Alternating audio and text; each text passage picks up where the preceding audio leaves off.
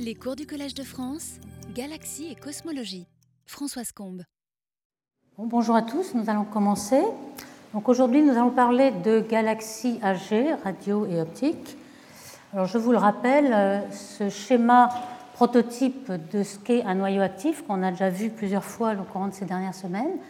Donc le G, c'est le composant qui est émis perpendiculaire au disque d'accrétion. Comme vous le savez, il y a le trou noir au centre, le petit disque d'accrétion, tout le gaz qui a des mouvements à grande vitesse, donc il y a des raies larges, ce qu'on appelle BLR, et puis les nuages à petite vitesse, donc raies étroites, et toujours le tore moléculaire qui obscurcit par rapport à l'observateur ici, euh, justement le G qui pourrait ne pas être vu, ou bien la BLR.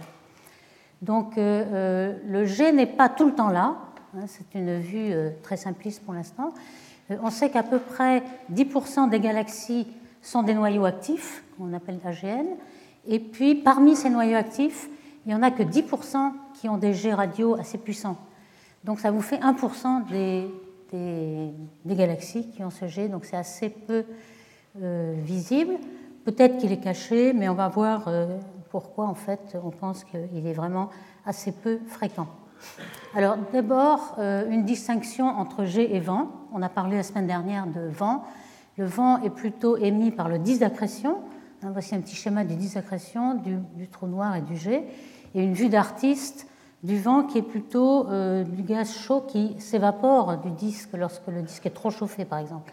Donc ce vent peut être aussi dû aux instabilités euh, euh, magnétiques, hein, magnéto-gravitationnelles qui se développent sur le disque. Et donc le, le, vent n'est pas localisé alors que le jet est très pointu, très fin, et même collimaté d'une façon qu'on va essayer de comprendre, qui n'est pas facile à comprendre donc euh, instabilité magnétique, euh, vent et léger. Alors, quelle est la probabilité d'avoir cette activité? Euh, Je remets ici le, très beau lobe EG de Cygnus que vous avez vu dans la première diapo. Et aussi, on a superposé en bleu le gaz très chaud X, qui est le gaz intergalactique, car cette galaxie est au centre d'un amas de galaxies qui possède ce gaz chaud X. Vous voyez que les lobes sont à peine juste à la bordure de ce gaz X. Euh, la, vitesse du plasma des électrons et des protons qui se déplacent dans le lobe n'est plus que de 1000 km par seconde. Et on pourrait penser qu'elle est arrêtée par le vent extragalactique. Au départ, le G est relativiste, mais ensuite les électrons sont freinés. Donc, quel va être euh, le temps de parcours de, ce lobe quand on regarde 1000 km par seconde et la taille fait à peu près 100 kg par sec On voit que euh, ça a un âge d'à peu près 10 puissance 8, c'est-à-dire 100 millions d'années, qui pourrait être une durée caractéristique d'activité. On peut aussi essayer d'estimer cette euh, cycle d'activité par la fréquence d'observation de ces jets radio. On a vu que c'était 1% des galaxies. Alors on peut penser que toutes les galaxies auront ce jet radio, ce qui n'est pas euh, complètement sûr, mais enfin c'est une grande probabilité. Donc si une vie de galaxie c'est 10 puissance 10 ans, 10 milliards d'années, l'âge de l'univers, l'ordre de grandeur, et qu'il y en a 1%, vous voyez que cette euh, époque-là, le temps pendant lequel passer par une galaxie euh, sous forme de G à peu près 100 millions d'années. On retrouve à peu près le même ordre de grandeur, ce qui nous dit que on n'est pas complètement faux, le cycle d'activité doit être de l'ordre de 100 millions d'années. Alors ça peut être euh, plusieurs cycles d'activité de 10 millions d'années, par exemple, ou de 40, on ne sait pas, mais en gros, une galaxie émet des G dans à peu près 100 millions d'années euh, durant sa vie. Alors des G, il y en a de toutes formes, et on a caractérisé au moins en deux catégories. Euh, FR vient des noms euh, Fanarov et Riley, qui sont les radioastronomes qui avaient euh, cartographié et classifié ces, ces G radio. Le 3C, c'est le catalogue de Cambridge, le troisième. Donc vous voyez qu'à droite, il y a les sources FR1. La première caractéristique que l'on voit, c'est que l'intensité du rayonnement est plus forte au début. En fonction de la distance au centre, le rayonnement faiblit alors que dans FR2, c'est le contraire, il est faible au départ et se renforce au bord. Donc c'est ça en fait la grande caractéristique entre ces deux classes. Il y en a un qui, euh, qui s'évanouit et l'autre au contraire se renforce. Alors à quoi c'est dû On ne sait pas encore. Euh, ça peut être intrinsèque. Euh, ces sources-là, FR1, sont plus faibles que les autres. Les FR2 sont les plus intenses. Donc est-ce qu'elles sont trop faibles pour, pour aller jusqu'au bout? Est-ce que, Ou est-ce que c'est une question d'environnement? On a vu que pour le, les jets de Cygnus A, euh, les jets étaient ralentis peut-être par un gaz intergalactique chaud qui émet en rayons X. Donc peut-être il y a un choc avec un obstacle et ensuite le, lobe est arrêté. Donc peut-être que d'une galaxie à l'autre, l'explication est différente, mais vous voyez, cette distinction est quand même très claire. Et vous voyez aussi que très souvent, on a un G qui n'est que dans un sens. On va essayer d'expliquer ça. Pourquoi parfois on voit un seul G Ici, on a une galaxie 3C133 qui, en effet, vous avez les contours de l'émission radio. Il n'y a qu'un seul G qui se termine par ce lobe radio, mais un deuxième lobe derrière. Donc euh, ça montre, puisqu'il y a deux lobes, pourquoi n'y aurait-il pas deux G? Est-ce que c'est intrinsèque? Est-ce que le G euh, derrière est caché par une certaine obscuration? Ou est-ce que le G alternativement est d'un côté ou de l'autre? Il y a plusieurs hypothèses. En fait, on s'aperçoit que euh, le lobe qui est associé au G est toujours le lobe qui est vers, nous. Alors comment on le sait ceci?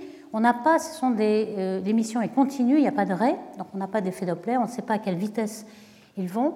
Mais on a un outil qui est très intéressant, qui est euh, la dépolarisation Faraday.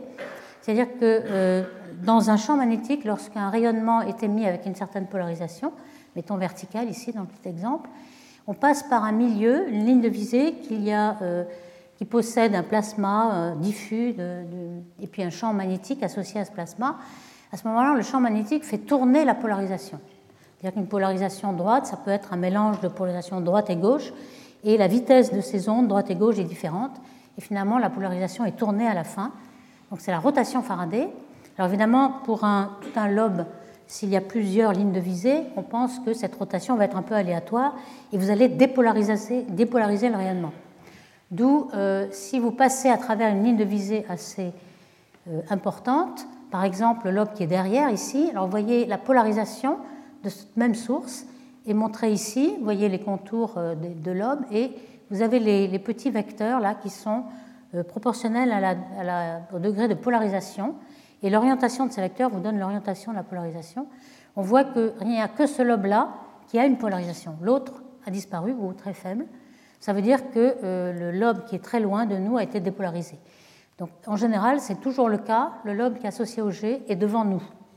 D'où l'explication qui est très probable et on, voit que ça se vérifie lorsqu'on a un grand nombre de G, et que euh, cette, euh, le, fait qu'on voit qu'un G est dû à ce qu'on appelle un boost Doppler, c'est une, augmentation d'énergie lorsque le G vient vers vous.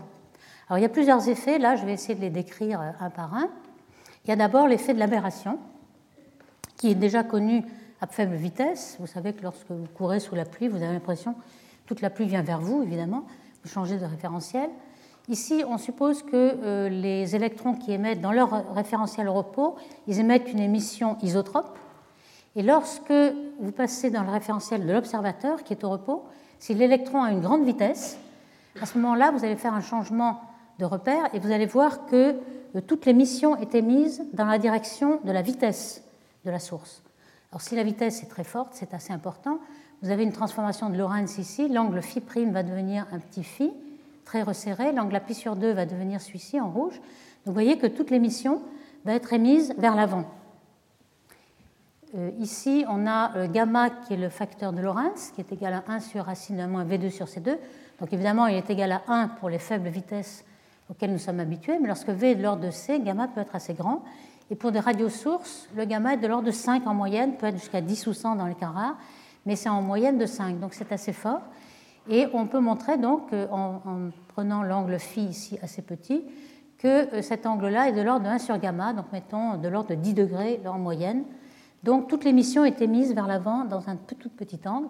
Lorsque l'observateur est ici, il va avoir l'impression que le G euh, est très brillant, et le G de l'autre côté va illuminer un autre observateur dans l'autre direction, mais on ne le verra pas. D'où ça se explique euh, très bien on peut montrer que le flux est multiplié par ce facteur D2, le facteur Doppler, qui est égal à 1 sur gamma et 1 moins bêta cosinus θ, qui est l'angle avec lequel on voit le G, si l'observateur est ici. Donc déjà, ça nous fait un très grand facteur, puisque pour gamma égale 5, par exemple, en moyenne, pour les radiosources, ça vous fait un rapport D qui est à peu près 10. Donc vous avez déjà un rapport 100 de luminosité par rapport à, à un G intrinsèque. Puis vous avez deux autres effets, en fait, l'effet de dilatation du temps, ce qui est un petit peu euh, dessiné par ce, dessin très simple. Si vous avez une source au repos, euh, l'électron va émettre des ondes avec une certaine périodicité, la longueur d'onde ici, et lorsque la source est en mouvement, évidemment, vous allez avoir un retrécissement de ces longueurs d'onde, un raccourcissement du temps, une dilatation lorsque euh, vous avez une source redshiftée, ici c'est blue shifté vers le bleu. Et donc ceci est un effet qui est aussi proportionnel à D. Et enfin, vous avez l'effet Doppler classique, c'est-à-dire un décalage vers le bleu lorsque la source vient vers vous. Alors en général, ces sources de radio sont une émission synchrotron qui a un spectre en loi de puissance de ce genre-là, avec une pente qui est de l'ordre alpha égale 1, donc nu moins 1. Si euh, la source vient vers vous, tout le spectre va être décalé à haute fréquence. Et donc, au lieu de voir cette intensité-là, vous allez voir cette intensité-là, c'est-à-dire quelque chose qui est en euh, alpha, ici, plus grand. D'où euh, cet effet Doppler qui est en 3 plus alpha, donc presque D4. Et ça nous donne énormément de facteurs d'augmentation de luminosité lorsque vous êtes en phase du G. vous voyez que lorsque vous voyez qu'un G, il s'agit certainement de cet effet-là. Alors nous allons voir justement que ce jet-là, qui était le premier euh, quasar détecté en 1963 par euh, Martin Schmidt, 3C273, qui est assez proche, il a justement un jet. Ça, c'est une image récente faite avec le télescope Hubble. Vous voyez le quasar. Ici, on a justement éliminé la source centrale, on voit la galaxie sous-jacente, mais on voit que le jet optique est fait de petits grumeaux, en fait. Quand on regarde de près, on a tous ces petits grumeaux, et il correspond exactement à un jet radio que vous voyez en contour ici, les contours noirs sont les contours obtenus avec une haute résolution pour les ondes radio, c'est-à-dire un interféromètre qu'on appelle Merlin, et qui utilise les lignes de base, euh, qui utilise presque tout le Royaume-Uni, donc des centaines de kilomètres de lignes de base. Donc cette euh, interféromètre Merlin a permis de cartographier ce jet radio. Alors vous voyez un peu la comparaison entre plusieurs longueurs d'onde. Cette émission synchrotron est assez forte pour être vue non seulement en radio, mais en optique et aussi en rayons X. Donc, en optique, on a beaucoup de résolution. Voici les 3G avec la même échelle. On voit tous les petits grumeaux. Sans doute, le G a été émis à plusieurs, euh, de façon intermittente, ou alors il y a eu des chocs. La résolution du HST de 0,1 arc seconde, elle est quand même bien meilleure que ce qu'on a en rayon X avec Chandra, c'est de l'ordre de 1 seconde. Donc on ne voit pas tous les petits grumeaux, mais en fait on voit que ça correspond à peu près. Et ce qui est frappant, c'est que euh, les rayons X émettent surtout au début du jet, et puis en radio, c'est la fin. Euh, sans doute est-ce dû au fait que les électrons émettent d'abord à plus haute énergie, ils ont beaucoup d'énergie, ensuite ils sont ralentis et ils n'émettent plus qu'en radio, c'est-à-dire à basse énergie. Donc ça c'est à peu près cohérent dans le fait que les électrons perdent leur énergie au fur et à mesure.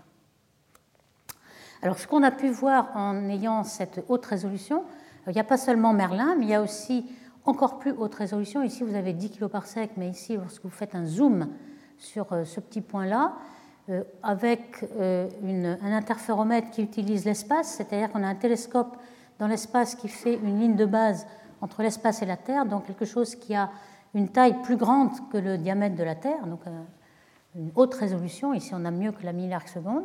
Vous voyez toute la structure que vous pouvez avoir à chaque, point. Donc on a pu faire un suivi, et c'est ainsi qu'on peut voir à quelle vitesse se déplace CG. Vous voyez un petit peu euh, en rouge une composante. Alors ici, je ne sais pas si vous pourriez voir, mais c'est 1998, 1999, 2000, 2001. Donc c'est l'échelle de l'année. Vous avez une variation où les composantes bougent et euh, se déplacent vers la droite, donc à des échelles de l'année. Alors ce qu'on a pu s'apercevoir, c'est que CG était très très rapide plus rapides que la vitesse de la lumière, c'est pourquoi on les appelle superluminiques, et qui vont jusqu'à 10 ou 20 fois la vitesse de la lumière, ce qui est assez étonnant. Alors vous voyez cet objet-là, 3C279 par exemple, vous avez 1992 à 98 en 6 ans, et vous avez ici de 20 à 80, ça fait 60 années-lumière, donc c'est bien ça, on a fait 60 années-lumière en 6 ans, donc c'est bien 10 fois la vitesse de la lumière, ce qui semble être un paradoxe, mais évidemment, il n'y a pas de tachyons ou de particules qui vont plus vite que la lumière, il y a simplement un effet, euh, de, un effet artificiel, un artefact, euh, du fait que la vitesse de la lumière est finie. En fait, quand on, c'est contre-intuitif, simplement parce que quand on regarde tout ce qui nous entoure, la vitesse de la lumière euh, va instantanément à une distance donnée. On n'a pas besoin de prendre en compte le temps de parcours. En astrophysique, oui. Alors on va essayer d'expliquer pourquoi on voit ces, ces superluminiques. Par exemple, on a un point haut qui est celui-ci. Alors, il faut savoir qu'en interférométrie, on n'a pas vraiment de position absolue, on a surtout une position relative, hein, c'est des milliards de secondes. Donc O, on ne sait pas si elle est fixe, mais enfin pour l'instant on, va le prendre comme repère. On voit le deuxième euh, point qui va s'éloigner, de le point P qui va s'éloigner de O avec une vitesse V. Donc euh, elle parcourt la distance petit r en un certain temps qui est égal à r sur v, si v est la vitesse proche de la vitesse de la lumière de cet objet. Alors pourquoi P semble aller plus vite que sa propre vitesse Simplement parce que P s'approche de nous. Donc lorsque O envoie une lumière vers l'observateur et qu'on va comparer cette lumière avec P, P a pris de l'avance. Et c'est en fait ça qu'il va falloir retrancher, c'est l'avance qu'a pris le point P par rapport à O.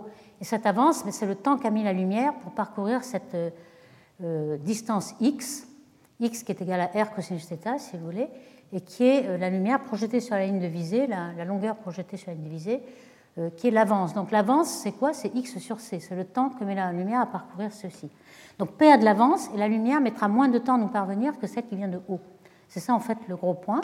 Alors si vous calculez le temps apparent, donc le temps t moins ce temps de retard, à ce moment-là, vous voyez que tout découle. On a R sur V et puis euh, X et X cosinus θ.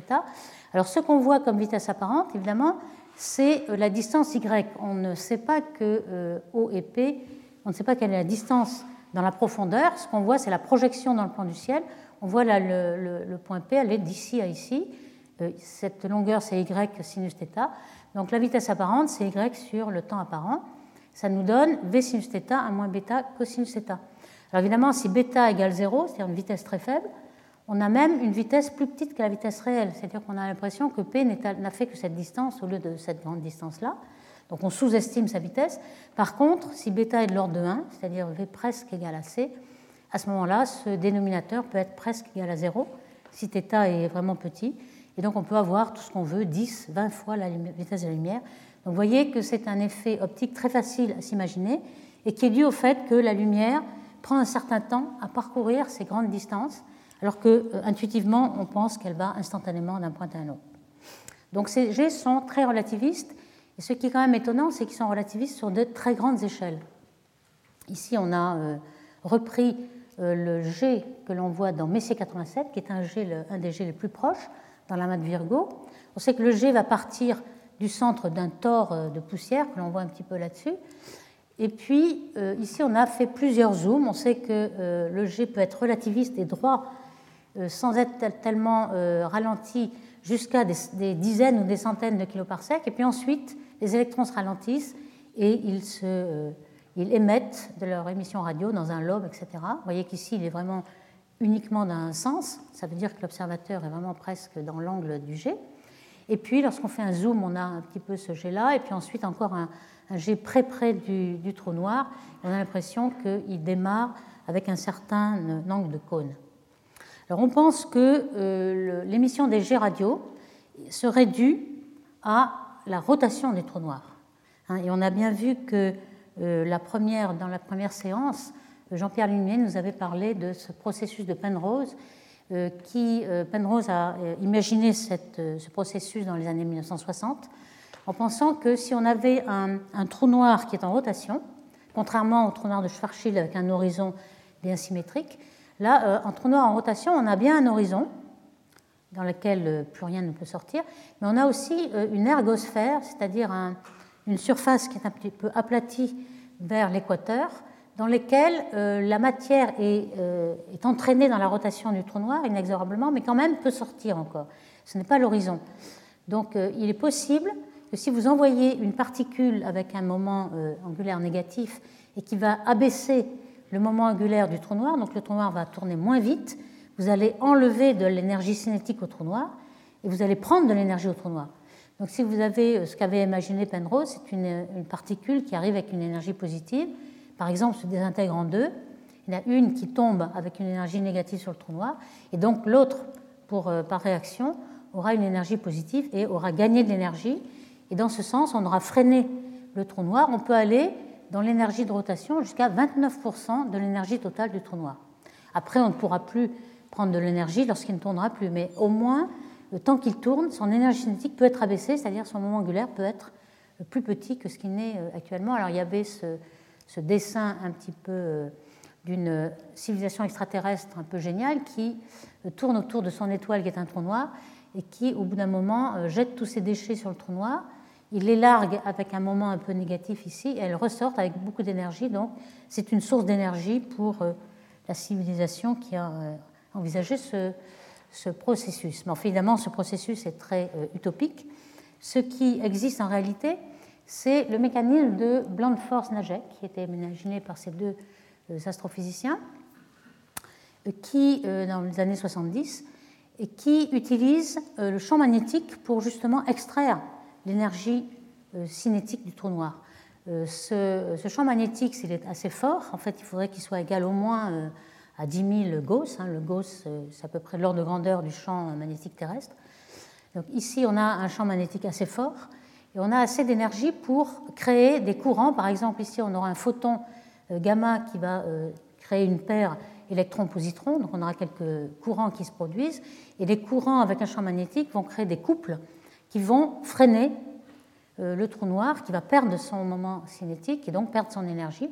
On va pouvoir extraire euh, l'énergie de ce trou noir. Je ne rentre pas dans les détails, mais euh, ce, schéma-là, où vous avez un disque ici, le disque d'accrétion, la période de transition T, qui est la période où tout tombe inexorablement, et puis les électrons qui vont sortir en un G. C'est ainsi qu'on peut, alors ici notre géométrie de, ce mécanisme, ici on pense qu'il y a un champ poloïdal, pour ça qu'il y a un BP, il y a aussi un champ euh, azimutal, un champ électrique, un courant.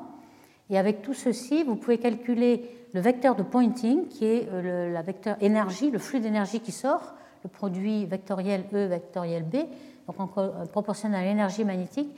Et ce vecteur de pointing est en effet positif vers l'extérieur, c'est-à-dire que vous allez avoir l'énergie. Alors ici, on a fait un schéma dans le plan équatorial, donc l'ergosphère est symétrique, hein, normalement elle est aplatie dans le plan méridien, ici elle est symétrique.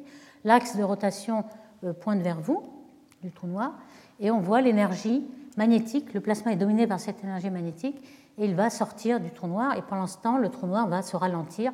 Donc vous avez une façon d'extraire l'énergie de façon magnétique. Alors évidemment, euh, là c'était uniquement magnétique, magnétodynamique. Il faut évidemment penser qu'il y a un petit peu de matière, des électrons, des protons, une matière ionisée qui est représentée par euh, la matière verte ici. Euh, Punsley et Coroniti ont fait ce calcul en prenant en compte la MHD, quoi, magnéto-hydrodynamique, en prenant donc un plasma en plus de la magnétodynamique. Et ceci marche aussi bien, en tout cas dans les équations. On a aussi un flux, un flux de champ électromagnétique qui sort et qui prend l'énergie. Et sans doute, le plasma est là pour créer le jet qui va sortir du, quasar. Voici un petit peu le schéma dans le plan méridien, puisque là c'était le plan équatorial. Vous avez euh, le plasma qui arrive dans le disque, oméga est dans cette direction. On peut montrer que le couple, qui est le vecteur euh, J vectoriel B, est vraiment négatif et va extraire le euh, moment angulaire. Donc vous avez le moment angulaire qui sort dans les particules dans cette direction qui représente le G le jet sortant. Alors ça, c'était en équation de Maxwell, si vous voulez. Euh, les, simulations étaient faites pour essayer de regarder si le mécanisme marche bien. Ici, c'est une simulation de Komissarov. Euh, vous voyez un plan méridien ici, le rayon et la hauteur, et le calcul du champ magnétique qui est maximum dans le plan équatorial.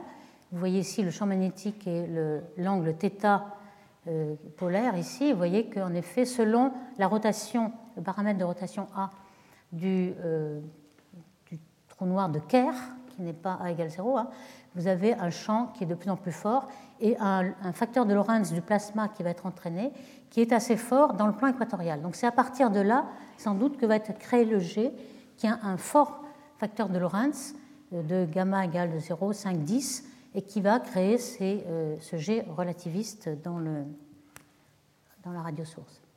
Ici, on a aussi une simulation dans le plan méridien où on voit euh, la zone dans laquelle euh, le, couple va, freiner le trou noir et qui va être justement cette zone dans l'équateur. En fait, tout le plasma autour tourne avec une vitesse qui est presque aussi grande que celle du trou noir, 0,5 fois le trou noir, et cette couche dissipative est celle qui va euh, expulser le, plasma relativiste. Donc c'est un peu l'équivalent du processus de Penrose, mais qui n'avait pas euh, essayer de mettre en pratique son idée. Euh, le champ magnétique n'y était pas, mais là, avec le champ magnétique, on a le moteur euh, de l'extraction de, l'énergie. Alors maintenant, il reste, on voit que l'énergie va être extraite près du trou noir, il reste à expliquer pourquoi ces jets sont très collimatés pendant euh, au moins 100 kg par c'est-à-dire bien au-delà de la galaxie. Donc l'idée est que le disaccrétion est en rotation assez rapide et que le champ magnétique est piégé dans le plasma, dans le milieu ionisé. Donc les lignes de champ vont être twistées et vont être entraînées dans cette rotation et vont créer ces lignes qui vont confiner le, plasma relativiste ici. Donc c'est ça qui va créer cette euh, cette collimation. Alors voici des simulations ont été faites. Euh, ici, c'est l'instant zéro. Vous avez en vert la température du plasma, 10 accrétions. En rouge sont symbolisées les lignes de champ magnétique. Et vous voyez bien intuitivement que lorsque le, disque va tourner énormément, vous allez en effet piéger les lignes de champ qui vont être euh, très, entrer en rotation et créer un tube qui va collimater le champ magnétique. Ici, on a une vue un petit peu plus à grande échelle. Vous voyez euh, l'horizon du trou noir ici, en jaune l'ergosphère et les lignes qui sont euh, twistées dans le sens du jet. Et on peut montrer que euh, c'est dans cette région-là, donc dans l'équateur du, trou noir, que l'on a le plus de flux d'énergie qui arrive. Alors vous allez me dire, comment se fait-il qu'on ait ces jets qui prennent toujours de l'énergie au trou noir, d'où le trou noir a sorti son, spin, c'est-à-dire sa rotation positive. En fait, on pense que euh, les trous noirs acquièrent euh, l'énergie de rotation lorsqu'il y a fusion de galaxies. Et c'est pour ça qu'en fait, on a en général dans les, les jets radio sont dans les galaxies elliptiques et beaucoup plus, beaucoup plus fortes que dans les spirales. Pourquoi? Parce qu'on sait que les elliptiques sont le résultat de fusion de galaxies de spirale. Lorsque vous fusionnez deux galaxies, étant donné qu'il y a un trou noir dans chacune des galaxies, les trous noirs vont avoir un certain moment orbital, et comme le moment est conservé, vous allez avoir euh, dans le trou noir final la résultante des, de trous noirs orbitaux. Il va falloir faire une évacuation de ce mouvement orbital. Vous ne pouvez pas tout euh, échanger avec le reste de la galaxie. Donc vous avez, en fusionnant des galaxies, euh, une bonne raison d'avoir un spin assez énorme pour le trou noir résultant. il y a aussi une, raison pour laquelle les elliptiques ont beaucoup plus de G radio et beaucoup plus puissant que les spirales, c'est que les elliptiques ont un bulbe très gros, et on sait que la masse du trou noir est proportionnelle à la masse du bulbe, donc ce sont les elliptiques qui ont le plus gros trou noir. Donc évidemment, ceci joue aussi euh, pour avoir des G radio les plus forts. Alors ici, on a montré que dans Messier 87, qui est euh, la galaxie elliptique principale de l'amas de Virgo, ici vous avez une représentation de l'amas de Virgo, M87 est justement au centre. Il y a quelques galaxies elliptiques qui sont ici en orange. Et cette photo représente un peu les galaxies spirales. Euh, les petits disques ici sont les disques de gaz qui ont été observés en, radioastronomie. Ils sont un peu grossis pour qu'on les voit, donc c'est un petit peu artificiel. Mais vous voyez que euh, dans la main, il y a beaucoup de spirales qui sont au bord et puis les galaxies elliptiques sont au centre. En général, elles sont le résultat de fusion de toutes les galaxies qui sont tombées au centre. D'où l'idée que tous les trous noirs ont fusionné en un seul trou noir et qu'on a en effet une bonne raison d'avoir un grand spin. Pour Saint-Orusa aussi, c'est un peu la même chose. On est au centre d'un groupe euh, assez fort de galaxies. Et il y a aussi euh, un argument qui permet d'étayer cette, euh, cette, idée, et que les quasars en général ont, ont des traces d'interaction entre galaxies. vous voyez ici un quasar qui a une galaxie avec une déformation, des bras de marée ici aussi. C'est très fréquent. Alors le contraire n'est pas vrai, c'est-à-dire que toutes les galaxies en interaction non pas des noyaux actifs, non pas des quasars. Et ça, ça s'explique parce que euh, le temps de l'interaction est très long, c'est à peu près un milliard d'années, alors qu'on a vu que le cycle d'activité des noyaux actifs était petit, 100 millions d'années, ou bien une dizaine de millions d'années. Donc il est possible que dans l'interaction entre galaxies, euh, le, cycle d'activité est assez court. Et par contre, le contraire, lorsqu'on voit un quasar, on voit souvent une interaction de galaxies qui euh, et l'interaction de galaxies donne le, combustible, c'est-à-dire le gaz euh, qui est amené vers le trou noir central pour, euh, pour être actif. Donc ici, je reprends euh, d'ailleurs le, très beau G radio avec les lobes de Sinusa.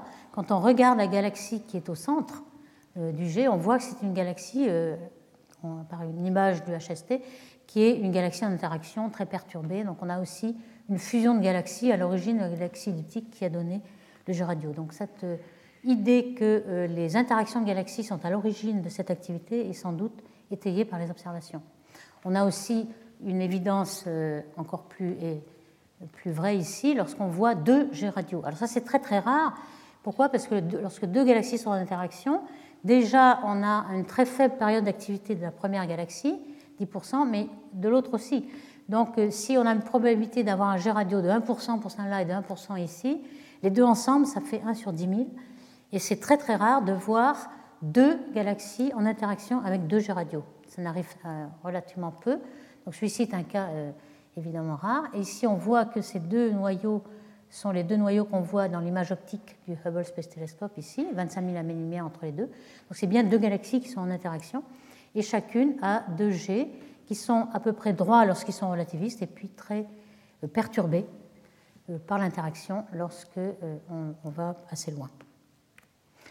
Alors, c'est la déformation des G est aussi, il y a beaucoup d'exemples comme ceci, et on pense que euh, ce genre de déformation est dû au vent intergalactique lorsque la galaxie a un certain euh, mouvement, une grande vitesse, par rapport au gaz intergalactique euh, qu'il y a dans l'amas. On a vu tout à l'heure que Sinusa était entouré d'un gaz très chaud, mais il était au repos, donc le G n'était pas perturbé. Ici, la galaxie a un certain mouvement, et on peut mesurer d'ailleurs par cette forme-là euh, la vitesse de la galaxie euh, dans euh, le, gaz chaud de l'amas, car elle se bouge dans ce sens et le vent va déformer les jets radio. Alors pas, pas tellement cette partie-là qui va à presque 300 000 km par seconde, mais lorsque le jet est, très ralenti, il peut aller à 1000 ou 2000. Et ça, c'est à peu près la dispersion de vitesse du gaz dans l'amas qui est à peu près 1000 km par seconde. Donc on a à peu près la même vitesse entre la vitesse de la galaxie et la vitesse du jet. Vous voyez qu'on a toutes les formes possible, un jet euh, très droit, incliné, et jusqu'au repliement complet. Ici, on a un repliement de deux lobes radio euh, d'une galaxie qui se promène à grande vitesse dans son amas euh, de galaxies. Encore de beaux exemples, parce qu'en fait, ils sont quand même assez fascinants. Ils sont très jolis. C'est le même objet que vous avez là, dans l'amas de Persée.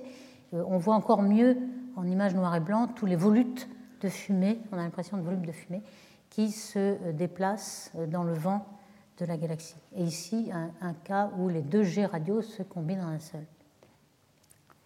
Alors évidemment, euh, en fin de vie, on a aussi des, lobes radio qui semblent un petit peu euh, informes. Euh, parfois, ici, on voit encore la galaxie au milieu. Parfois, on voit des reliques comme ça dans la de galaxie, où un lobe radio se retrouve même assez loin de sa galaxie. Et ça, on peut penser que la galaxie n'est plus active et elle a bougé par rapport à son lobe, et son lobe se retrouve un petit peu déconnecté de la galaxie. Ici, on a cette galaxie qui est euh, zoomée par ici. On voit qu'il y a une interaction aussi. Cette galaxie est aussi une fusion. C'est une galaxie qui est au centre de l'amas de Fornax. Et on pense que c'est une galaxie cannibale qui avale un peu les galaxies du voisinage. Alors, cette émission des jeux radio est une émission synchrotron, on en a parlé. Euh, les caractéristiques de l'émission synchrotron sont que euh, le flux est une loi puissance en fonction de la fréquence. On a vu que c'est une pente 1 il y a aussi 30% de polarisation de cette émission. Ça, c'est une, caractéristique qui permet de la reconnaître. Et on peut lier l'énergie des électrons. Par exemple, E égale le facteur de Lorentz fois la masse de l'électron C carré. Le facteur de Lorentz, on l'a déjà décrit. Et la, la fréquence de pic de l'émission est reliée à ce facteur de Lorentz au carré. Donc plus les électrons sont énergiques, plus leur fréquence de l'émission synchrotron va aller à haute fréquence. C'est pour ça qu'on la voit en optique ou dans les rayons X mou, les rayons X un peu plus durs. Ça veut dire que les électrons viennent d'être émis et qui sont très énergiques. Une fois qu'ils ont perdu un peu de leur facteur de Lorentz, ou alors le champ magnétique est un peu moins fort, euh, on ne verra plus que l'émission radio. Et c'est ce qu'on a vu un peu dans le procès 273. Alors il y a aussi euh, des émissions encore plus, euh, disons, dures, un peu plus énergiques, qui sont émises dans les rayons gamma. ça, ce n'est pas quelque chose qui s'émet de façon synchrotron. Il y a un autre effet. Euh, on peut aller jusqu'au rayon X mou, mais euh, rayon gamma, alors les rayons X euh, mou, on l'appelle le K électronvolt, kilo électronvolt, jusqu'au méga électronvolt, c'est-à-dire 10 puissance 6. Ensuite, vous avez un giga 10 puissance 9 et un téra, c'est 10 puissance 12. Vous voyez que c'est vraiment quelque chose de très très énergique, c'est un rayon gamma très dur. On les observe lorsque on a le G qui vient exactement vers vous, c'est ce qu'on appelle un blazar ou un, spectre de radio avec un spectre très plat. Alors pourquoi on voit un spectre plein Un blazar, c'est quelque chose qui émet un, spectre continu très très fort et on ne voit plus de raies. Donc on a très souvent eu des problèmes pour savoir où était le blazar, on ne voit aucune raie et on ne peut pas connaître le redshift, donc la distance. Alors pourquoi euh, les raies sont noyées C'est que le continuum est tellement fort, vu qu'il y a un, boost Doppler, euh, le, G étant exactement aligné avec l'observateur. Et euh, ces rayonnements gamma durs sont observés sur Terre avec des effets Cherenkov. Hein, on, utilise l'atmosphère de la Terre et le, rayon gamma va plus vite que la lumière dans le milieu de l'atmosphère et émet un rayonnement Cherenkov UV qu'on va détecter ensuite par des télescopes au sol. Donc ça, on, a, quelques euh, éléments d'observation dans le TEV et on sait qu'il y a beaucoup de blazars et de quasars euh, très puissants qui émettent ce genre d'émissions. Alors on pense qu'ils sont émis dans le G et qu'il va être émis dans des chocs euh, qui, sans doute, le, le, rayonnement gamma est dû à des électrons relativistes qui donnent leur énergie à des photons moins énergiques. Par exemple des X-mou qui vont être énergisés par un électron très très énergique c'est ce qu'on appelle le Compton inverse, euh, toute l'énergie de l'électron étant passée au photon. Donc on peut aller de, plus en plus à des photons de plus en plus énergiques et aller jusqu'à des gammas de très très énergiques. Alors c'est ce qu'on voit un petit peu dans le spectre hein, de plusieurs de ces euh. On voit qu'il y a, en fonction de la fréquence, un rayonnement radio, optique, euh, X, puis on a un deuxième pic qui a l'air d'être lié au premier pic, et c'est simplement parce que le rayonnement ici est comptonisé, si vous voulez, avoir un Compton inverse, il devient des rayons gamma très durs. Alors, ces, régions-là sont des régions certainement très petites, puisque ce rayonnement euh, gamma est très variable euh, sur des échelles de la minute. Ça veut dire que la région qui émet ce rayonnement est de taille de minute-lumière, donc très très petite dans le G, euh, et qui peuvent être dues, alors le Compton peut être dû à des self-Compton, quand la ressource est faible, c'est-à-dire le propre rayonnement émis par l'électron qui va être réénergisé par les mêmes populations d'électrons, ou alors un rayonnement externe qu'on appelle external inverse Compton. Il y a euh, un, aspect de la séquence des blazars qui est très intéressant, et on va voir par la suite, c'est que ceux qui sont les plus lumineux, donc si on a une séquence de luminosité, les noirs étant plus lumineux, ici c'est la luminosité en fonction de la fréquence, les plus lumineux vous voyez qu'ils sont un petit peu décalés à basse fréquence, alors que les moins lumineux en bleu sont décalés vers la haute fréquence. Donc ce sont les moins lumineux qui ont un rayonnement plus dur, des rayons X durs et des rayons gamma. Ce qui peut paraître paradoxal, puisqu'on peut penser que plus on est puissant, plus on va avoir un rayonnement énergique. En fait, c'est le contraire. Ce sont les moins lumineux qui ont un rayonnement à fréquence plus haute. Donc sans doute des euh, facteurs de Lorentz de leurs électrons plus élevés.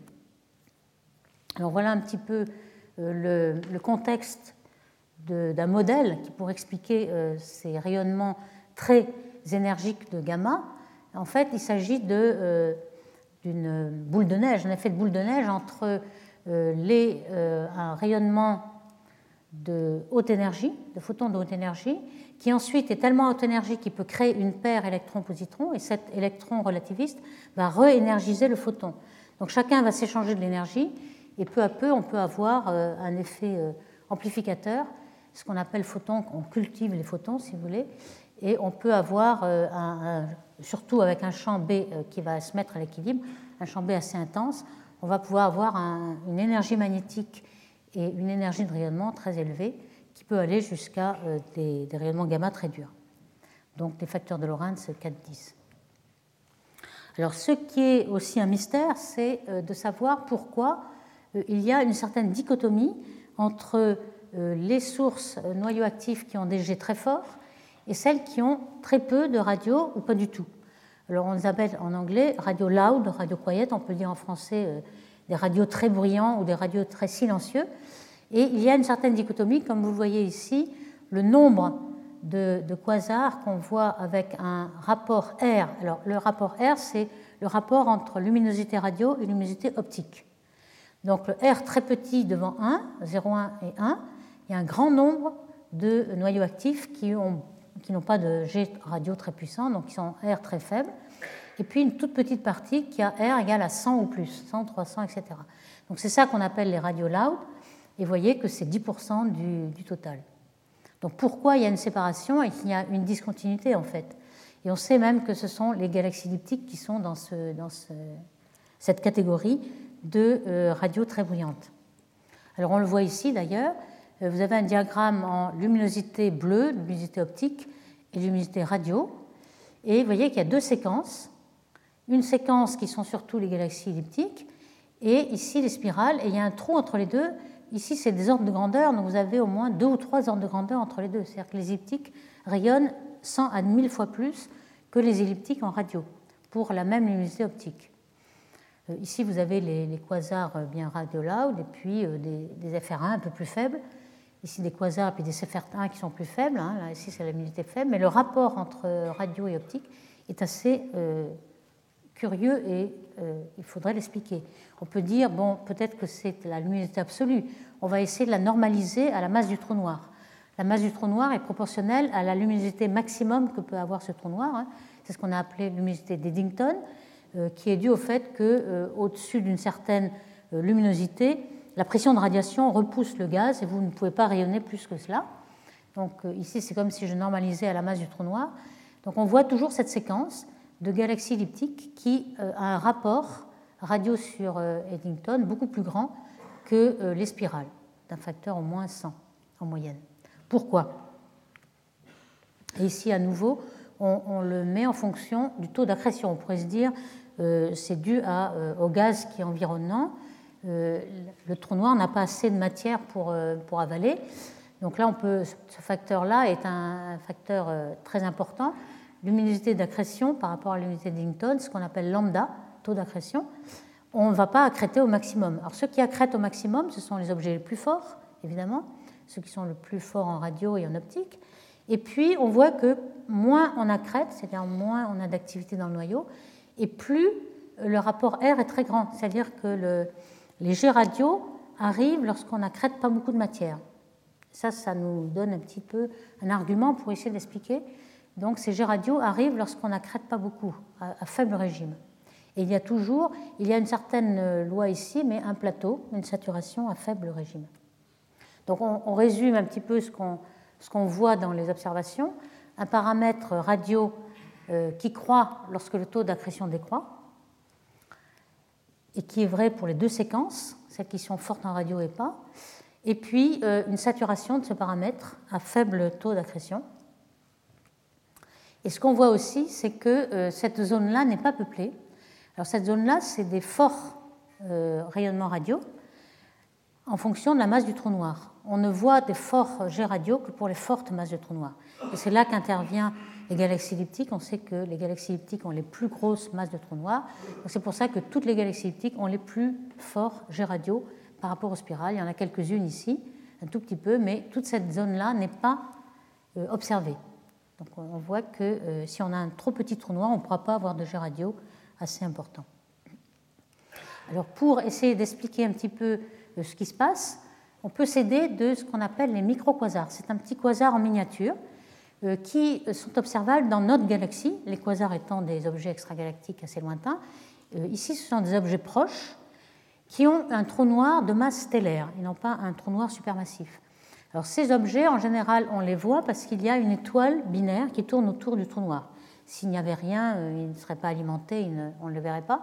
Donc on a souvent des étoiles binaires comme ceci.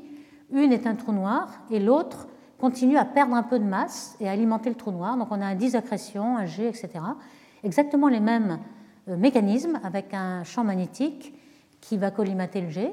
Mais cette fois-ci, les tailles sont plus petites, comme on le euh, compare ici.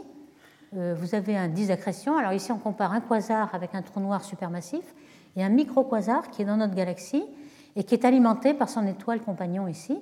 Donc on a un petit, un petit disaccrétion, un G. Le G est aussi relativiste, va à presque 300 000 km par seconde. Il y a aussi des, grumeaux dans le G, mais tout est beaucoup plus petit. Ici, vous avez une puissance 3 km, une puissance 9 km. Et donc, la période de rotation va être plus courte, et on va avoir des variabilités qui sont de l'ordre de l'heure et non pas de l'année. Donc, ça va nous permettre d'expérimenter, parce que s'il faut attendre 3 ans pour avoir une expérience, euh, on ne va pas progresser vite. Avec des micro-quasars, on peut faire des expériences toutes les heures, et donc ça va beaucoup plus vite. Vous voyez ici un micro-quasar dans la Voie lactée. On voit aussi un G. On, s'est aperçu qu'il était superluminique, comme on a vu pour les, pour les super euh, les trous noirs supermassifs. Mais l'échelle ici d'éjection est de l'ordre du mois. Et ici, vous avez le temps de variation, c'est de l'ordre de l'heure. Ici, 18h, 18h45, 19h, 19h15, vous voyez, c'est plus du tout les années. Et on a un cycle d'éjection qu'on a pu euh, observer. Donc en rouge, euh, l'émission qui émet en rayons X, en vert, les gamma, en bleu, le radio. Donc c'est aperçu, ici c'est l'émission rouge en fonction du temps. Vous voyez que vous avez des creux et des bosses, vous avez beaucoup de variabilité. Et puis le radio arrive à la fin. Donc on voit bien que ce qui émet le G radio, c'est à grande échelle lorsque on a quelque chose qui est en fin de vie, on a fin d'activité. Donc c'est une accrétion beaucoup plus faible. Donc on comprend pourquoi ce sont les faibles taux d'accrétion qui vont être en radio. En tout cas dans les microquasars et donc pourquoi pas dans les quasars. Euh, euh, on a ici aussi une relation pour les microquasars, donc un certain nombre de microquasars observés dans la Voie lactée, euh, le rayon, le flux X et le flux radio, qui sont exactement corrélés, pas tout à fait avec une pente 1, mais avec une pente 0,7, donc presque 1. Et on voit que à forte luminosité X, on a une saturation aussi, on a quelque chose qui est intermittent, c'est-à-dire qu'on a soit un, G radio, soit rien du tout. Donc on a une intermittence qui arrive à forte, à forte euh, activité. Et euh, ces phases d'accrétion, alors Sinus X1, c'est un trou noir qui est dans notre Voie lactée. On l'a déterminé parce que la binaire tourne autour et on a pu avoir sa masse de façon cinématique. On sait que c'est une masse de trou noir. Et on a des, cycles d'activité, par exemple un spectre lorsqu'il est actif avec une accrétion haute, H, et on voit bien que lorsqu'il est très actif, il a une énergie plus basse que lorsqu'il a une accrétion basse. Et on retrouve un petit peu ce, paradoxe que la luminosité euh, est basse lorsque l'énergie est dure. Lorsqu'il y a des rayons X durs, par exemple, euh, le trou noir accrète de façon moindre. Donc il faut comprendre ce paradoxe l'énergie euh, doit sans doute, dans les gamma ou dans les X durs, être émise par euh, cette énergie Compton, et on doit avoir une, sphère de gaz un petit peu euh, diffuse, qui est faite d'électrons relativistes et qui donne leur énergie aux photons. Et lorsqu'on a cette énergie, cette sphère un petit peu diffuse, ça veut dire qu'on est en fin d'activité. Alors voilà un petit peu le schéma qui a été imaginé par exemple par Fender pour ces microquasars. L'échelle en Z est un taux d'accrétion. Ici, on a m point, c'est-à-dire dm sur dt, le taux d'accrétion du trou noir par rapport au taux d'accrétion d'Eddington. Et on a une phase où euh, le, taux d'accrétion est faible, donc une faible phase avec un, rayonnement dur. On a un petit peu, comme on a décrit euh, dans les euh, séances précédentes, ce qu'on appelait ADAF, c'est-à-dire Advection Dominated Flow, où on a un disque qui s'arrête, le disque d'accrétion s'arrête, et le gaz est tellement chauffé qu'il devient un peu sphérique, et qui finalement il commence à s'évaporer, peut-être faire un jet. Donc ça c'est une phase faible où on a en effet une couronne en quelque sorte qui va comptoniser les photons et faire des rayonnements durs. C'est pour ça que euh, la faible accrétion est reliée au rayonnement dur. Lorsqu'on a un taux d'accrétion assez fort, on a seulement un disque, on n'a pas cette couronne et on n'a pas de rayonnement dur de gamma. Et puis il y a une, phase un petit peu différente où c'est tellement fort qu'on est un peu intermittent, on a des jets qui sortent et tout ou rien, soit rien, soit léger, une phase très très instable.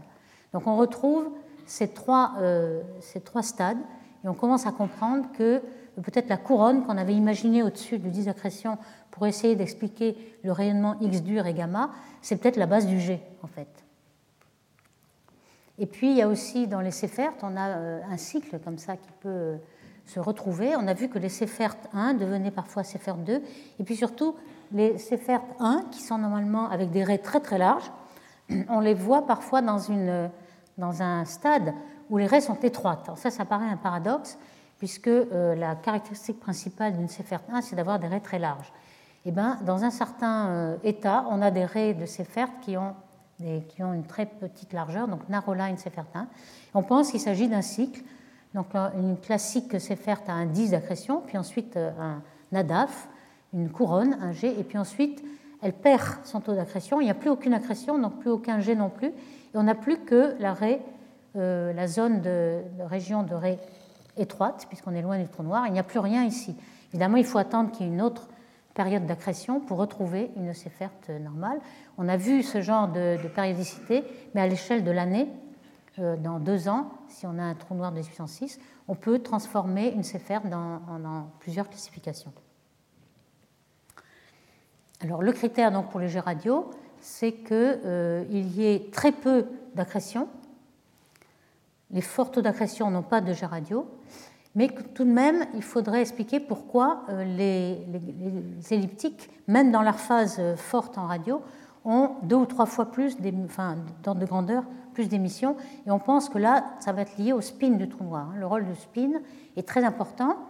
Euh, est-ce que euh, on pouvait penser que euh, est-ce que les elliptiques sont plus fortes, en plus des jets radio plus forts, parce qu'il n'y a pas de gaz dans la galaxie? C'est possible. Les elliptiques et les spirales se distinguent parce que les elliptiques n'ont pas de gaz, les spirales beaucoup de gaz. On peut penser que le jet va rencontrer des obstacles dans la galaxie et le jet va être freiné. En fait, c'est pas ça du tout parce que le jet en fait creuse son chemin, va faire une cavité et au bout d'un moment, il n'est plus freiné du tout. On pense que c'est plutôt le fait que les fusions de galaxies vont créer un spin du trou noir. Alors voici un petit peu un petit schéma euh, qui explique pourquoi, euh, lorsqu'on fusionne un grand nombre de petites galaxies satellites, et c'est ce qui arrive pour les spirales, euh, des petites galaxies qui font un dixième ou un centième de la masse de la galaxie spirale, notre galaxie par exemple a une douzaine de compagnons, lorsqu'on fusionne tous ces petits compagnons, on va reformer un gros bulbe mais euh, ces petits compagnons arrivent avec des orientations tout à fait aléatoires. Donc tous les moments angulaires vont s'annuler à zéro, les mouvements orbitaux de tous ces les petits trous noirs qui sont dans tous les satellites, et le trou noir résultant va avoir un spin presque nul. Alors que dans une galaxie elliptique, on pense que les fusions majeures, lorsqu'il n'y a que deux galaxies euh, avec un trou noir très massif dans chacune, vont former une elliptique. À ce moment-là, euh, les deux trous noirs ici vont avoir un grand moment angulaire, un spin donc, euh, qui va se retrouver dans le trou noir final. Et c'est pourquoi les galaxies elliptiques ont peut-être un spin beaucoup plus grand que celle des galaxies spirales, ce qui expliquerait qu'on peut retirer l'énergie du trou noir, va se retrouver dans le G, et on va extraire l'énergie de rotation du trou noir dans le G. Voilà pourquoi euh, ces galaxies elliptiques ont plus euh, d'énergie. Alors ici, une petite simulation numérique de Brinkman et Kamzin on voit un petit peu tous ces euh, phénomènes que l'on euh, suspecte. Ici, on voit l'instabilité magnéto-gravitationnelle qu'on a vu dans le disque, euh, qui va provoquer du, chauffage et puis parfois un vent. Hein, on voit un vent qui se développe. Mais le jet, c'est complètement différent. Hein. vous voyez ce jet bleu ici. Le, le, champ magnétique est pris en compte dans la stimulation. Et on voit qu'à une certaine époque, on a un jet, pas tout le temps, mais on a parfois un jet très fin et euh, collimaté qui va se développer euh, perpendiculaire au disque d'accrétion. Donc ces, simulations confortent un petit peu les modèles de génération du G très proche du, enfin, dans l'ergosphère, hein, très proche de l'horizon, et qui est émis avec une grande, grande collimation. Alors voici un petit peu ce que euh, nous disent les simulations. En fait, euh, c'est un petit peu le schéma que l'on avait vu pour les microquasars par Fender et al. Ici, on a un axe qui est toujours le, euh, le taux d'accrétion, le taux de masse qui tombe sur le trou noir, normalisé à la masse d'accrétion maximum, c'est-à-dire celle d'Eddington. Alors, on a plusieurs scénarios. D'abord, celui-ci qui est le, plus classique, c'est un noyau actif dans son état le plus actif, donc un état de forte luminosité, où on a un disaccrétion. C'est celui qui va nous créer le, Big Blue Bump qu'on avait vu, toutes les longueurs d'onde. Et euh, il n'y a, pas du tout de G, il n'y a pas de couronne, donc sans doute un rayonnement de X mou, c'est tout, au plus, on n'aura pas de rayonnement de gamma, et on aura le, le taux le plus efficace pour accréter sur le trou noir et pour rayonner. Donc ça, c'est un quasar très actif mais qui n'a pas de jet radio, le, principal, puisqu'il y a 90% des quasars qui sont dans ce stade-là. Et puis on voit que lorsqu'on va euh, faire tomber un peu le taux d'accrétion, on va être beaucoup moins actif, on va avoir euh, ce phénomène de HADAF, c'est-à-dire chauffage du, disque ici, formation d'une sphère, quelque chose qui n'est plus en disque, donc qui est beaucoup moins efficace pour rayonner, donc quelque chose qui rayonne pas beaucoup, qui évapore un peu son gaz parce que le, la pression est très forte, le gaz est très chaud, et puis, de façon magnétique, si le trou noir est en rotation, on peut avoir un jet émis de façon magnétique en extrayant euh, la rotation du trou noir ici. Donc c'est quelque chose qui est très peu actif et qui a un jet radio puissant. Donc on explique pourquoi ce sont seulement les faibles quasars qui ont, qui ont de fortes radiosources.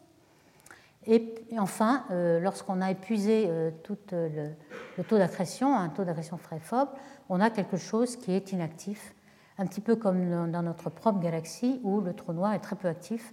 Il a une tout petit, euh, toute petite activité radio, mais vraiment très très faible, et une luminosité qui est 10-9 fois la luminosité d'Eddington. Alors par, là, dessus on a cet autre état qui est très très énergique, parfois même un petit peu très grand devant la luminosité d'Eddington, et qui crée ce, qu'on a appelé un slim disk. Ce n'est pas un thin, on, manque de vocabulaire pour trouver quelque chose, mais c'est quelque chose qui est assez mince, mais qui quand même euh, commence à euh, s'évaser vers le centre et qui peut créer des jets. Donc euh, on a parfois des jets intermittents dans cet état-là, qui est très très énergique, donc qui est un peu différent du, taux moyen du quasar. Donc ça c'est assez rare. Donc là, le taux d'activité d'un gène, et surtout dans ce cas-là, c'est le cas commun, et on a 10% des cas qui sont dans ceux-ci-là. Donc vous voyez un petit peu qu'on arrive à euh, faire correspondre un petit peu ce que l'on ce qu'on a compris et ce qu'on a observé. Et ici, enfin, euh, un scénario qui permet de voir comment un microquasar ou un quasar euh, se balade dans ce diagramme. C'est un diagramme qui, en axe des abscisses, est la fréquence ou la dureté du rayonnement, si vous voulez. Donc ici, c'est un rayonnement dur, et la luminosité est dans cet axe-là. Donc on démarre ici avec un rayonnement dur, c'est-à-dire très peu d'accrétion, un, noyau actif assez peu actif, donc c'est le numéro 1. Il y a des jets radio et il y a aussi une couronne. Donc il y a des rayonnements durs gamma, et puis ensuite on monte, on accrète un peu plus. On a un facteur de Lorentz qui va croître ici de 2 à supérieur à 2. Et on va se retrouver dans cette zone où si on passe cette ligne, c'est la ligne où le euh, facteur de Lorentz passe par un maximum, et puis ensuite plus rien, c'est-à-dire au-delà, on n'aura plus de G radio lorsqu'on passera cette limite. Donc ici, on a encore un G radio, ici, avec toutes les caractéristiques, et puis un quasar qui n'est pas très intense. Et puis, dans le dernier cas, alors on a ici des oscillations, c'est-à-dire une intermittence entre grand G et tout, et on va passer dans ce stade, qui est le stade principal des noyaux actifs, où il n'y a pas de G radio et où il y a une euh, émission maximum du disaccrétion. Donc c'est tout ce scénario qu'on commence à comprendre, à faire rentrer tout le zoo des AGN dans ce cycle. Donc je terminerai en disant que euh, donc dans cette séance, nous avons vu quelles étaient la propriété des G.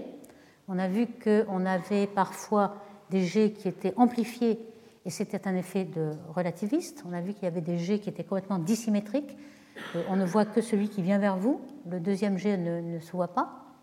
On peut avoir des jets qui ont en apparence une vitesse bien plus grande que la vitesse de la lumière. Alors ceci est aussi trompeur parce qu'on a l'habitude de relier les variabilités du jet à la taille du jet.